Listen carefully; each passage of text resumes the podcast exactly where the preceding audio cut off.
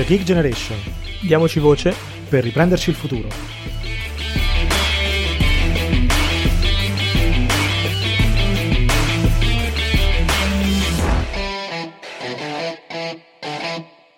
Bentornati a The Geek Generation, il podcast dei giovani e per i giovani, per parlare dei sogni, delle speranze, ma anche dei problemi di una generazione, anzi due, nel nostro paese. Oggi torniamo con eh, un'altra intervista eh, a due ospiti molto interessanti. Eric, lasciate l'onore di presentarli e poi partiamo. Sì, ciao Mario, ben trovati a tutti. Allora, siamo qui con due ospiti questa volta, come dicevi tu, quindi diciamo siamo in parità oggi.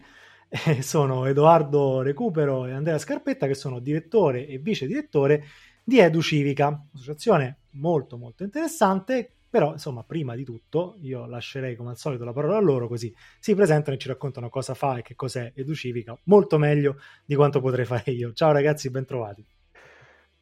Ciao a tutti, grazie mille di averci invitato. Buonasera a tutti quanti, grazie, grazie.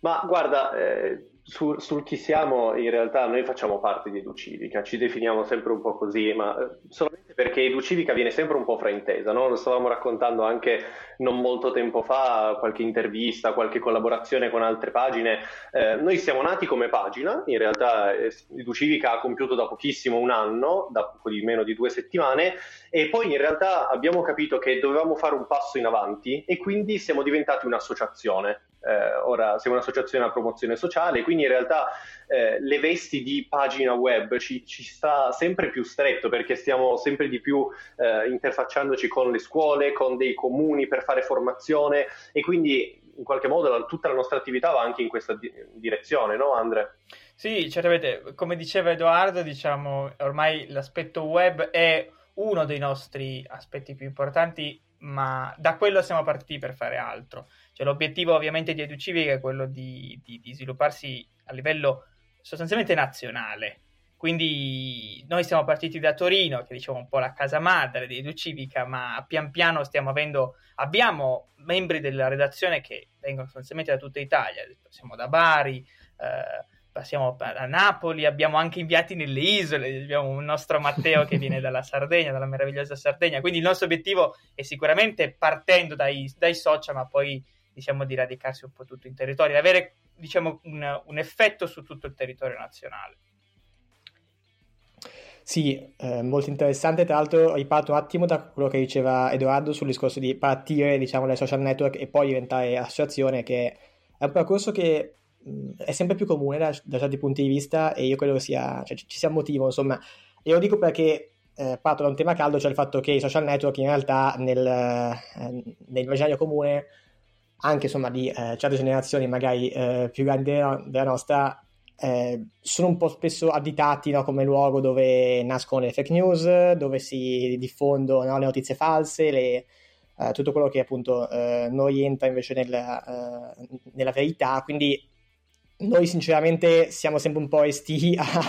a, andare dietro a queste considerazioni per il semplice motivo che è un po' uh, semplicistica come cosa dire che i social network sono solo quello. I social network sono anche il luogo dove nascono realtà come la vostra, quindi chiedo a voi qual è la vostra idea sul tema, uh, sul tema social network e sull'utilizzo anche dei social e voi come, come vi muovete eh, da divulgatori, diciamo, nel mondo social. Ma guarda, quello che ci troviamo sempre di più a dire eh, è che i social, ma con i numeri anche che si spostano, nel senso che di eh, seguaci piuttosto che di interazioni, non sono veramente il fine ultimo, ma siano solamente un mezzo. Eh, tutto questo è veramente un, un, modo di poter affrontare queste che sono delle tematiche differenti eh, da quelle che normalmente si vedono. E per quanto riguarda l'interesse, poi Andrea tanto sa tantissimo, molto più di me sulle fake news,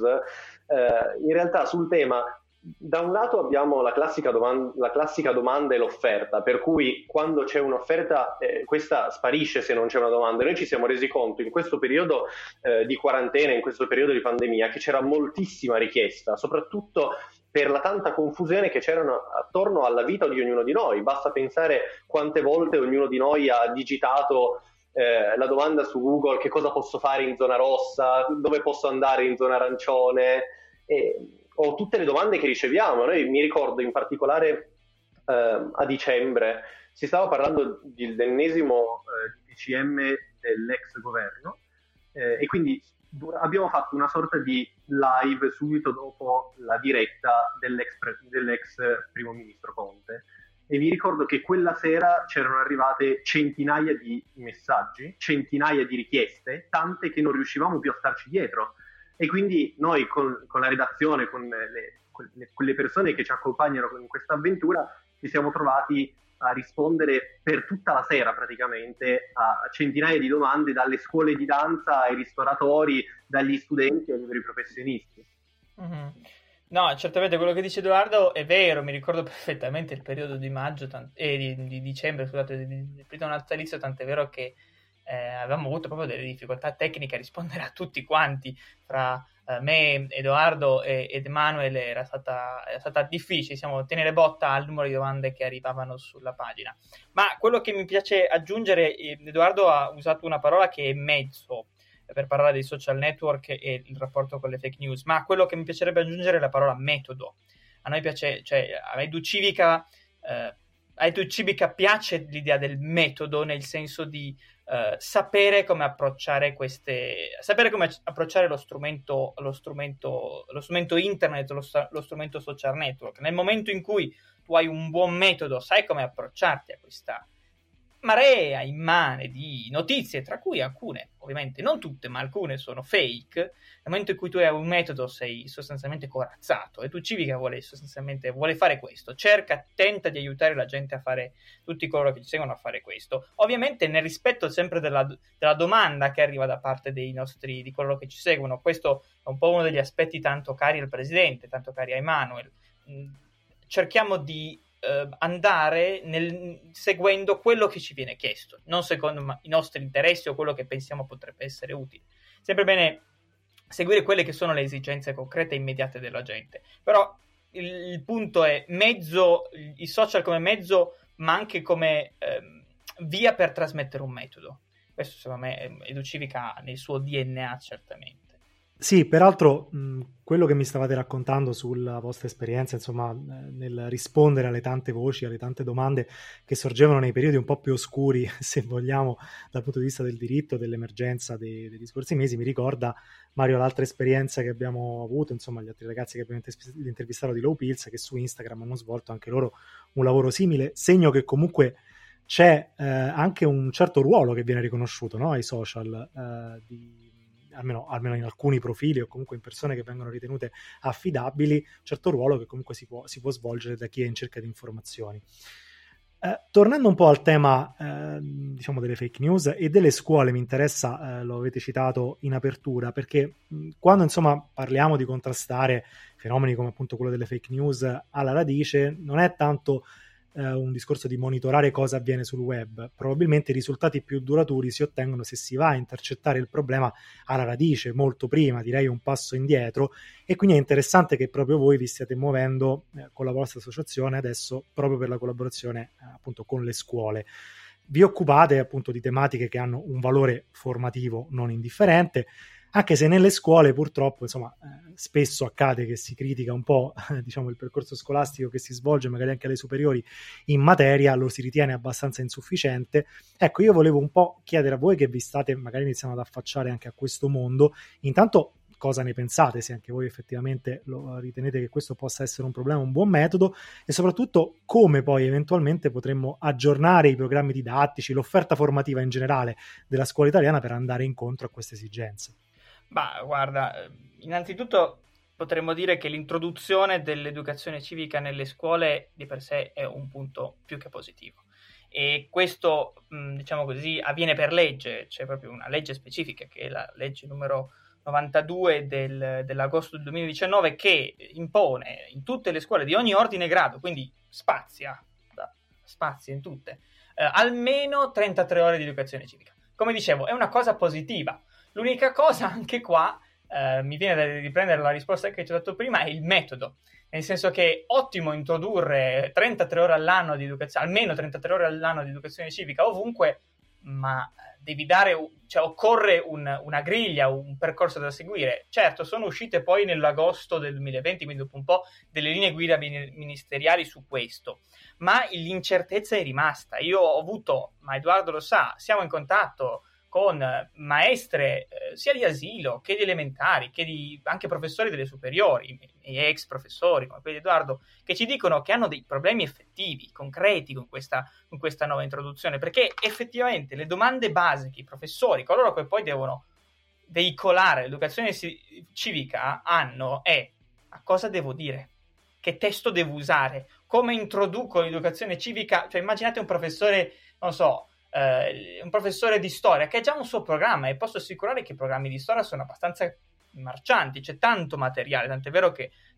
penso che la maggior parte di coloro che, che ci ascolteranno non avrà mai studiato a, a scuola, almeno nel superiore non sarà mai andato oltre la, la guerra fredda, o se è andato oltre la, la, guerra fredda l'ha fatta gli ultimi, gli ultimi giorni della quinta correndo senza ricordarsi nulla. E quindi il problema è proprio dove mettere l'educazione civica. Io dico, è, è positivissimo eh, cioè l'abbiamo salutata come una, una grande vittoria con eh, l'introduzione dell'educazione civica, ma ci vuole un, diciamo, un'introduzione un po' strutturata, eh, perché così sembra fare più male che bene. Eh, io mi ricordo una cosa molto interessante, uh, conosco una maestra di asilo che mi dice io non so dove prendere il materiale, perché non scrivete un libro per i bambini sull'educazione civica? Poi con Emanuele e Edoardo ne abbiamo discusso e ci abbiamo anche sorriso ma lo metteremo magari anche in cantiere, però capite che le domande base di poi dei docenti, adesso prendo la posizione dei docenti, sono, sono proprio domande veramente eh, eh, relative a come porto avanti la cosa. Quindi ci sono dei problemi, ci sono dei problemi, pur, pur dicendo che il punto di vista teorico è più che positivo. Sì, questo effettivamente si deve, questa risposta si deve inserire in un contesto, perché a parte queste domande che ci fate che sono difficilissime su che cosa cambieremo, come la possiamo migliorare, no, no e diventa davvero dif- è difficilissimo rispondere. Eh, in realtà basti pensare che eh, le 33 ore eh, annuali in realtà diventa quasi un'ora a settimana più o meno e effettivamente non sono moltissime, soprattutto se si pensa che l'educazione civica è stata presa come una materia inter- interdisciplinare, ovvero verrà, viene anzi in qualche modo portata avanti da tutti i professori da tutte le materie e quindi ci siamo trovati nella situazione in cui parlando proprio con, con dei licei, anche con delle presentazioni che facciamo spesso all'interno dei licei, i ragazzi ci, hanno, ci ringraziavano molto, ma erano anche i professori a ringraziarci perché ci raccontavano, guardate, dopo un po', eh, anche guardando gli obiettivi finali eh, che sono stati dati dal, dal, nostro ministero, in realtà non sappiamo come raggiungere quel mezzo, non sappiamo qual è la nostra strada, ci sono un milione di modi di spiegare come è fatto lo Stato, che cos'è lo Stato, o anche solo delle basi, basti pensare agli ordini inferiori eh, in cui ci sono dei bambini molto piccoli e bisogna proprio spiegargli magari eh, un po' di educazione civica proprio come cittadinanza.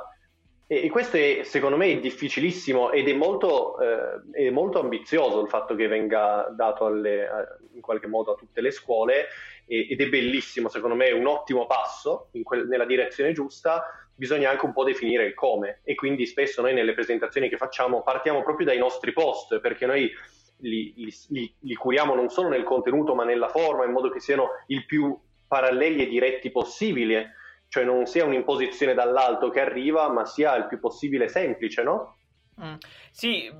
certamente quello di Edoardo è giusto, ma quello che mi viene anche in mente mentre tu parlavi, Edoardo, è eh, bisogna considerare che la, la, legge entrata in vigore in un momento non poco, non poco, diciamo, non normale, cioè i professori si sono, si sono confrontati con questa introduzione nel momento in cui è scoppiata la pandemia, quindi i loro stessi programmi ministeriali sono stati stravolti. Quindi è veramente stato un momento in cui forse l'educazione civica ha sofferto, ma anche i professori con i loro programmi hanno sofferto altrettanto, perché già c'era una, diciamo, una distruzione dei loro schemi, poi gli hanno introdotto questa cosa in più non è stata una cosa facile.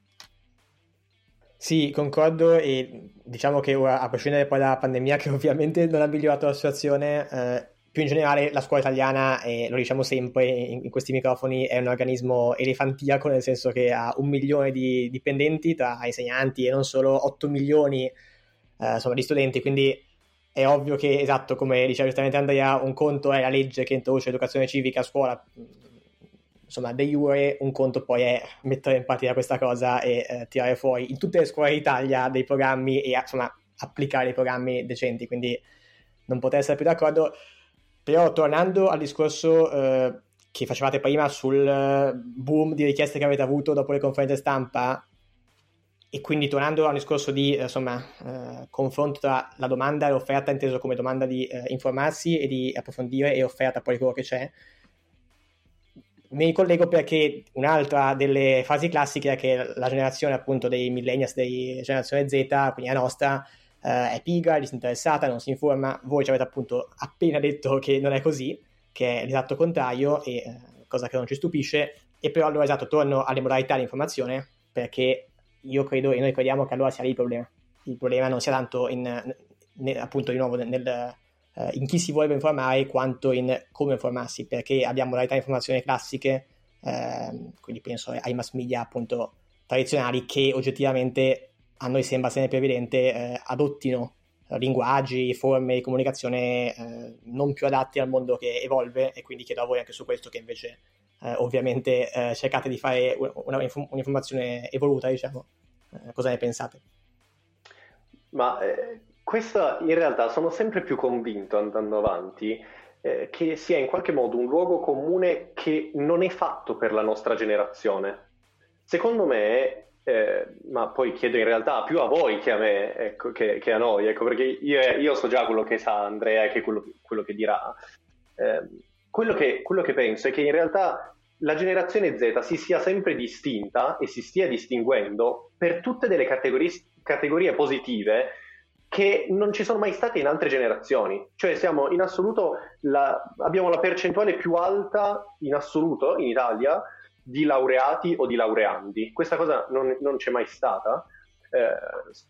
continuamente poniamo, l'atten- poniamo, l'attenzione attraverso l'attivismo, attraverso la politica, eh, proprio tutto il mondo inteso come eh, fasci di popolazione di tematiche molto importanti. Ci sono moltissime persone che, come voi, in qualche modo, eh, un po', anche se con un po' di arroganza, anche noi cerchiamo di fare eh, dell'informazione, cerchiamo di dare in qualche modo i, i, mezzi, dei mezzi nuovi per vedere in qualche modo la contemporaneità oppure quello che ci sta, quello che stiamo vivendo, ecco. Eh, e quindi ci sono tantissimi esempi, basti pensare anche solo all'avvento di YouTube qualche anno fa, eh, questi sono tutti divulgatori che ci piacciono o no, loro insegnano uno stile di vita, insegnano in qualche modo eh, come vivere. Sono veicolatori in qualche modo, ogni, ogni video è veicolatore di un messaggio e chiaramente tutti questi vanno a inficiare su quello, che sono, su quello che sono e su quello che vivono i ragazzi, i bambini e quello che saranno gli adulti di domani. Quindi forse questa è una categorizzazione che non ci appartiene così tanto come generazione Z, forse era più millennial, forse arriva più da qualche decina di anni fa. Ci, ci, questo, questo cliché ci sta un po' stretto, ecco. Ah sì, certamente, eh, io, cioè, io, mi ricordo, per, per darvi solo un'idea di quanto io pensi, ma non, pensi che sia un cliché l'idea di questa generazione e la generazione prima. Mi ricordo una lettera di un pilota della seconda guerra mondiale, un giovane pilota inglese della seconda guerra mondiale che scriveva a casa e diceva voi pensavate che mie, io e i miei colleghi fossimo la generazione pigra, la generazione che passa il tempo a leggere, a, a perdere tempo e poi siamo stati, diciamo così, eh, siamo stati sbalzati in questo periodo della guerra, eccetera, eccetera. Questo per dire che questa idea della generazione precedente o delle generazioni precedenti come generazioni inattive, pigre, c'è sempre stata. Secondo me è un po' una sorta di naturale confronto fra generazioni che viene proprio dal fatto che ci sono persone che, eh, diciamo così, di una certa età che hanno vissuto, no? si sono formati in un certo periodo e persone che, si sono, viss- che sono vissute dopo e hanno un'altra formazione. Il problema, semmai, è nel fatto che il divario rispetto magari agli anni 30 del Novecento, eh, il divario fra eh, magari i nostri genitori e noi è molto più vasto. E lì che fa, cioè, questo divario, il fatto che magari i, geni- i nostri genitori quando avevano di eh, 20 anni non sapevano cosa fosse un cellulare, eh, crea, cioè acuisce lo scontro fra generazioni, lo scontro, chiamiamolo il confronto fra generazioni. Questo è il punto, secondo me, un, un, un, su cui secondo me si può un po' ragionare questa idea di una generazione considera l'altra meno attiva di quanto era stata lei una volta. Ehm, poi ovviamente i luoghi di comunicazione, i canali di comunicazione anche quelli sono, sono stati stravolti, si sono evoluti. Uh, ovviamente Edoardo diceva, faceva riferimento all'idea di veicolare un messaggio. Molto spesso per, per, per accogliere la domanda, i messaggi che si trasmettono si sono abbassati di livello. Ah, perché la gente molto, sempre di più eh, cerca nel, diciamo, nel, canale di comunicazione, se, cerca sempre di più lo svago o la spensieratezza o la tranquillità e sempre me- meno magari il tema, il tema alto, il tema, il tema complesso. Adesso non so se Edoardo sia d'accordo con questa uh, mia idea o forse un po' antiquata. No, ma in realtà sai che sono d'accordo. Quello che secondo me è importante è che tu hai parlato veramente di uno scontro generazionale. Eh, a me sembra che proprio per il mondo che stiamo vivendo e il mondo che anche solo i nostri genitori hanno vissuto in termini tecnologici, eh, sia più uno scontro di civiltà, uno scontro delle civiltà, diceva qualcuno, no? Perché se prendiamo la civiltà come frutto di, del tempo e dello spazio che ha vissuto e cui, in cui si è formato ed è cresciuto, eh, noi veramente ci poniamo su un piano completamente diverso. E questo ce ne accorgiamo quando spieghiamo a nostro nonno come accedere a utilizzare, come utilizzare Google oppure come utilizzare il navigatore che lui era abituato nella migliore delle ipotesi ad avere incollato al finestrino della macchina in un mini tablet da 7 pollici e adesso invece gli facciamo capire che con Google Maps eh, riesce a farlo molto di più. Ma io sono anche curioso per voi, Mario, Riccardo, anche voi spiegateci, spiegatemi in qualche modo come la vivete, perché noi abbiamo una visione un po' parziale forse. Guarda, io ti posso dire che questa cosa è, è sicuramente vera, per esempio da millennials io ho difficoltà a fare le storie su TikTok, ogni generazione ha, ha le sue, diciamo, no? Quindi da questo punto di vista sono molto d'accordo sul fatto che comunque ogni generazione ha i suoi strumenti, ha il suo mondo, il suo modo di comunicare, che non la rende migliore o peggiore, diciamo, delle precedenti, la rende diversa da un certo punto di vista. Poi, ehm, per esempio, però non sono d'accordo quando dite che il pubblico si sta evolvendo per cercare dei contenuti più leggeri, più spensierati. Su questo sono meno d'accordo, perché in realtà c'è un grande proliferare, per esempio, tu citavi YouTube, ma io ti cito anche podcast o tantissime altre, diciamo, mezzi in cui c'è un'offerta culturale molto alta e anche molto più alta spesso di quella che c'è in televisione. E c'è domanda, perché poi ovviamente se c'è tutta questa offerta c'è molta domanda. È chiaro che stiamo sempre parlando di una fetta minoritaria dei giovani, minoritaria della popolazione, ci sono tantissimi ehm, che magari non hanno o non hanno accesso a questi mezzi perché poi in Italia c'è anche questo problema, oppure semplicemente non, non ne fruiscono, ecco, perché poi spesso incorriamo un po' nell'errore di considerare all'interno dei giovani una certa categoria di persone cioè, lo studente universitario delle grandi città in Erasmus, ecco, non, è, non, non, c'è solo quello, ci sono tanti altri giovani, quindi insomma spesso si può anche fare questo errore. Però insomma, in, in linea di massima del discorso che facevi sui, sui temi e sui mezzi sono, sono, molto d'accordo, insomma, dell'età dell'oro si parlava tanti anni fa e lo scontro penso che non finirà con la nostra generazione, con quelle successive. Ecco. Sì, eh, diciamo che sono eh, a metà un po' tra i due, nel senso che credo anch'io che ci sia da una parte eh, diciamo un aumentare di eh, alcune tendenze eh, che vedono i social network non più solo come svago ma anche come eh, appunto divulgazione e eh, diffusione di eh, idee e di informazioni come appunto il vostro caso è esempio. Però devo dire mi trovo anche molto sul pezzo con, con Rick ed è un tema che noi cerchiamo sempre di toccare eh, anche appunto attraverso interviste e eh, confronti con varie realtà perché eh, esatto, cioè la generazione Erasmus riguarda il 3% degli studenti universitari, 3 eh, su 100, cioè è niente. Eh, quindi c'è anche da stare attenti secondo me a, a, non pensare che poi questa fascia sia la fascia maggioritaria, cioè c'è, una, c'è un'ampissima fetta della popolazione che è fuori da questa bolla e che il rischio è che non venga recuperata, tra virgolette, cioè il rischio è che la spaccatura sociale che oggi noi viviamo eh, e che in Italia è palese per quanto mi riguarda tra centri, città, periferie e province si allarghi e diventi una spaccatura anche di linguaggio, anche di eh, insomma, comunicazione. Quindi da qui però mi ricollego per chiedere a voi invece e eh, diciamo rimbalzo la domanda eh, a voi che appunto avete a che fare co- costantemente con un pubblico online ma comunque sempre più ampio eh, come la vivete questa spaccatura? Se pensate che esista, come pensate di uscire, e se già lo state facendo, dalla classica bolla no? dello studente universitario che vuole informarsi, che vive nelle grandi città fuori sede eh, e appunto come fai a eh, vincere questa battaglia, diciamo. Um, ma nel mentre guardo i, i, problemi tecnici di Andrea, che tanto trova sempre, questo in realtà è inerente alla vostra domanda, perché eh, Andrea in questo momento è in Erasmus a Londra. Eh, e quindi ci, ci, ricolleghiamo e spesso abbiamo questi problemi di rete che sembrano nulla, in realtà sono nulla, perché magari è un ritardo dell'immagine di qualche secondo o anche meno, o un ritardo dell'audio, e noi lo viviamo già come un problema, come qualcosa che non sta funzionando. E io credo che questa sia una consapevolezza che ci avvolge molto più eh, di quanto non pensiamo, ecco. Eh, tu parlavi di bolla dell'informazione, questo un, in realtà è un termine che si usa da tantissimo tempo, in qualche modo eh, è molto pregnante eh, e forse fa anche, il, fa anche, un po' coppia con la polarizzazione del nostro pensiero. Eh, io, a parte la, la politica in generale,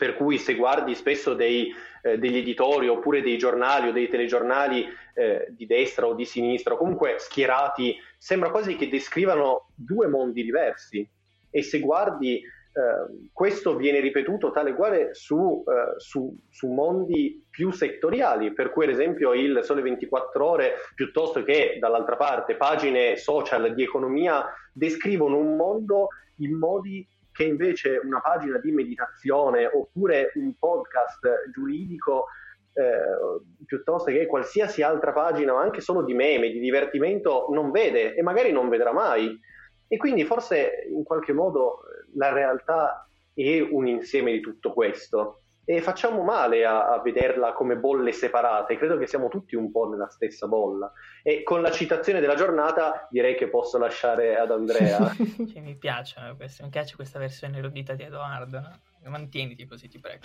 No, ma certamente, guarda, Edoardo citava i giornali, io direi che la polarizzazione delle idee è abbastanza inevitabile ognuna delle posizioni e ognuno si, per questo si schiera con B piuttosto che con C, piuttosto che con F, piuttosto che con H. Quello che la bolla informativa eh, porta è una sorta di autoincarcerazione delle news, autoincarcerazione delle idee, che ancora peggio. Eh,